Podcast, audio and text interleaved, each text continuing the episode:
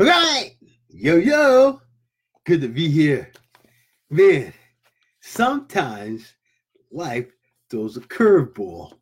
I was all set to go earlier this evening, and I got a phone call. My other half had a little emergency, so I had to run out, followed by another meeting, which I had that that incident made me late for. And then just getting done with that but just having to to share to share something. And um, again in in the book developing the leader within you 2.0 some great power packed information. It's talking about mental agility. So what's mental agility have to do with the positive cycle of success? Well it talked about this guy, uh, Martin Fishbein. He said he developed a thing called, get this, really heavy stuff, right? Called the expectancy value theory of motivation. yeah. The expectancy value theory of motivation. You're like, what the heck is that? That's what I said. What the heck is that? Expected value theory of motivation. Well, let's see if we can decipher what the heck this guy is talking about. He said, okay, it's which says that people's behavior is determined by how highly the goal they have is valued and how strongly they believe they can succeed in achieving it. So it's all about people's behavior and how much they value a goal and the possibility of achieving it. That's what it has to do with.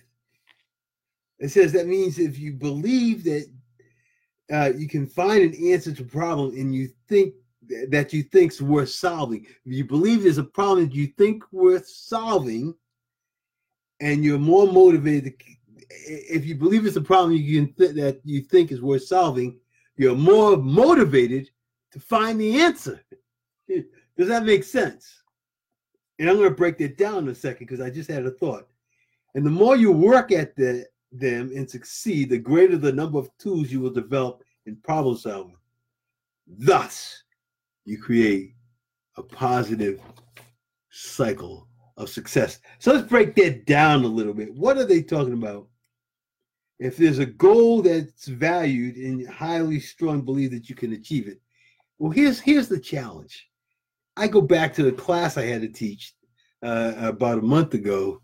Um, I was asked uh, two days in advance. I told them maybe about 30 people there. So, you know, you're thinking, okay, 30 people. I've got to get ready to study for this 30 people, um, 30 people um, uh, course.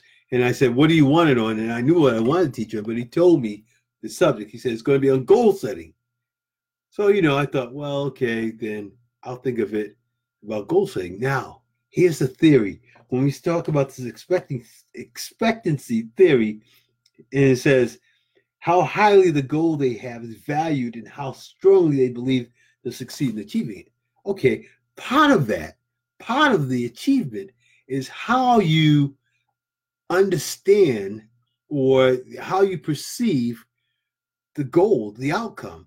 So the thought is when I began the process, like, okay, all right, this is a buddy of mine asked me to come in and do a class. Um, and it has to be on goal setting. All right. So I can approach it as like, okay, I'm going to do a class on goal setting. So that's how I'm going to study for it. Or, or I can take the the more professional, well, not professional, the more dedicated approach I don't know who's going to be there. So I need to prepare like I'm going to have the next Einstein in this class, and it's critical. This may be my only opportunity to share with him. So I need to prepare myself like I'm going in front of an audience of thousands of people. So when I approach this, I've got to first get my PowerPoint together. But as Roddy Galbraith with the Maxwell team says, I I I can't just go through my PowerPoint. I've got to go through this pro this presentation several times so that I know it. It's kind of like when I began with my first speech with him. He said, read it. He said, not read it. He said, go through it 10 times and then make your video. So I didn't have a, I had a truncated schedule, but I knew if I approached it like I knew that there was a this was the pivoting point. I didn't know who was going to be there, but it, what if one of the VPs was there? And this is an opportunity to get in front of, well, to for him to see me and then him to approach me to do even a larger class for maybe executive team or something. Well, when I approached it from that standpoint, then you know, I strongly believe that I can succeed in achieving the goal because I, I placed a higher value. And once you place that higher value, then you approach it in a different manner. I'm talking to thousands of people. This is critical. This could be the pivoting point for my my future. I need to go through this thing several times seriously and really nail it, not just haphazardly hit a few words and, and think it's going to work because you don't know who's going to be there. So that's why it says that means that if you believe that you can find the answer to problems and you think that are, that you think are worth solving, you are more motivated to keep working at them. So I was motivated to keep working at it because I didn't I I I, I felt it was it had a heavy value to it. And when you approach things like that, and you prepare like that, who knows how the future can can turn out? As uh, as uh, Paul Martinelli says, you know, the law, the universal law of gestation. You're sowing those seeds.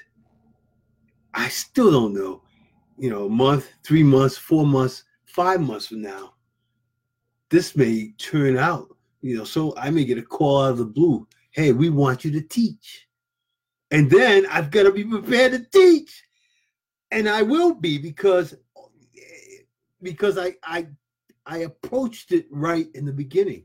I didn't say, okay, it's a small group, you know, I'll, just, you know, throw a few slides together and and wing it.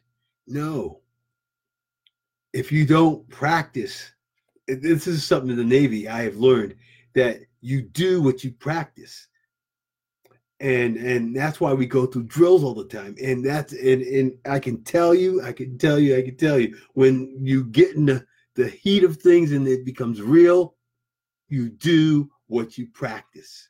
So you practice what you want to to provide, what you want to give, and that that makes a difference. So that's our lesson today. And then the last statement in there, which is in the title, it says, and the more you work at them and succeed, the greater the number of tools you develop in problem solving. Meaning, as you work on development of, say, in this case, it was a talk, then the more you develop ways to solve problems that uh, as you go through your presentation, you know, you go through it, there may be a few things that are quirky and you resolve them and you get better at that the more you do it. And there is the positive cycle of success. So bottom line you get better by doing and you know and by doing we either uh, succeed or we learn. We never fail because failure is only final when you stop and you quit. And we don't quit, we just learn and continue to do over. And as we continue to go through that process of learning, failure, and learning, and then re entry and getting back and doing it over and over again, then we become better almost naturally because we didn't give up. So that's my lesson. Um, check out my page. Um, I, it was a great lesson with Rachel this this evening, and um, I uh, learned some things from the team uh, to help out with some of the content. So stay tuned and see what's happening on that page because I'm really going to uh, hit some things that hit home that you can relate to. And then hopefully you'll go back and you'll share with others. And then, um, you know, I'll, I'll know I'm on point. Appreciate you. And till tomorrow, you have a great evening.